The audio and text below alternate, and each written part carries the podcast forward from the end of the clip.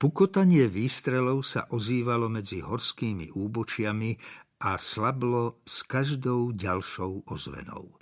Daniel Pitt a Hugh Bassett sedeli vedľa seba na malej rovinke a hrali šibenicu. Na stole pred sebou mali dva balíčky kariet, škatuľu nábojov a dva služobné revolvery Mark 6. 15 metrov od nich stála šibenica, na ktorej vyseli dva povrazy – a na každom šesť plechoviek. Išlo o to, kto prvý trafí všetky plechovky. Občas zišli pre zmenu dolu do údolia, házali fľaše do jazera a potápali ich výstrelmi z pušky.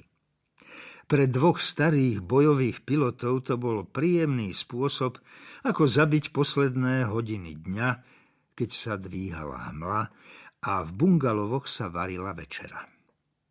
Bolo po vojne a Daniel Pitt a Hugh Bassett sa nudili.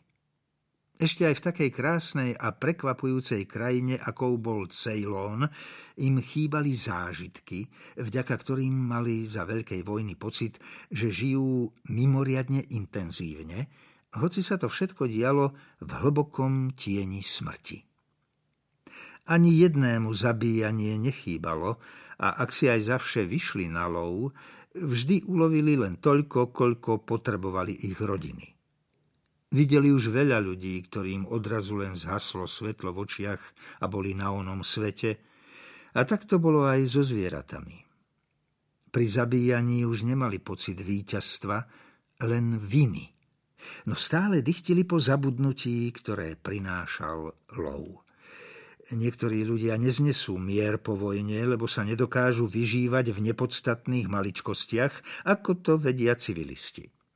Neznášajú otáľanie a zbytočné reči, otrasný nedostatok energie a disciplíny a najmä pocit, že to, čo robia, nie je dôležité. Ak človek bojoval za oslobodenie Francúzska alebo proti cepelínom, ktoré zaplnili nebo nad Londýnom, čo potom môže byť pre neho dôležitejšie? Daniel a Hugh mali šťastie, že pracovali pri výrobe čaju, lebo v tomto priemysle všetko závisí od správneho načasovania, dobrej tímovej práce a osobnej zodpovednosti. Daniel miloval veľké a nádherné stroje v továrni a keď sa pokazili, neodolal, vyhrnul si rukávy a pomáhal singhálským inžinierom. So strojmi to bolo oveľa ľahšie než s ľuďmi. Vždy sa dali nájsť presné príčiny, prečo stroj nefunguje a potom aj správne logické riešenia.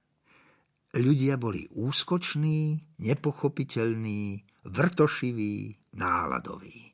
Človek si myslí, že ich chápe, ale potom zistí, že to tak nie je. Myslí si, že ho majú radi, no odrazu sa k nemu správajú nenávistne alebo ľahostajne.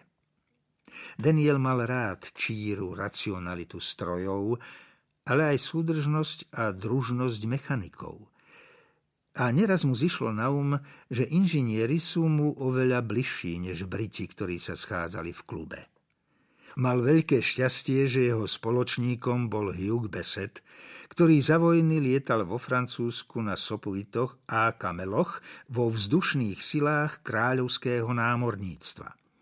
Vzdušné sily kráľovského námorníctva využívali letiská spolu s kráľovskými leteckými jednotkami, mali sa teda o čom rozprávať a mali o čom premýšľať. Jeden aj druhý sa neraz stiali pod obraz Boží, poznali rovnaké vtipy a oplzlé pesničky, mesiac čo mesiac lietali nad rovnakými zničenými územiami, bojovali proti rovnakému nepriateľovi, ba aj sami proti sebe, aby potlačili nevoľnosť zlietania, udržali si veselú myseľ a prežreli strach za každým, keď bežali ku kabíne lietadla. Daniel premýšľal, či bol vôbec niekedy skutočne odvážny. Či sa skôr nedal uniesť krásou a vzrušením z letu a neutešoval sa prostým fatalizmom každého letca. Ak to má prísť dnes, nech to príde. S Bohom svet, rád som ťa poznal, chcem len umrieť rýchlo a nezhorieť zaživa. No teraz mal on, Hugh, a všetci, čo prežili, toľko života, že nevedeli, čo s ním.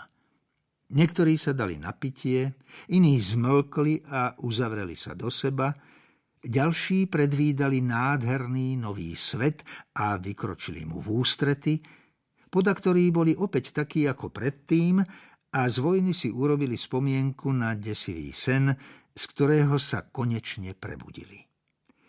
Väčšinou však boli hrdí na to, čo vykonali a zároveň žasli, že sú stále nažive.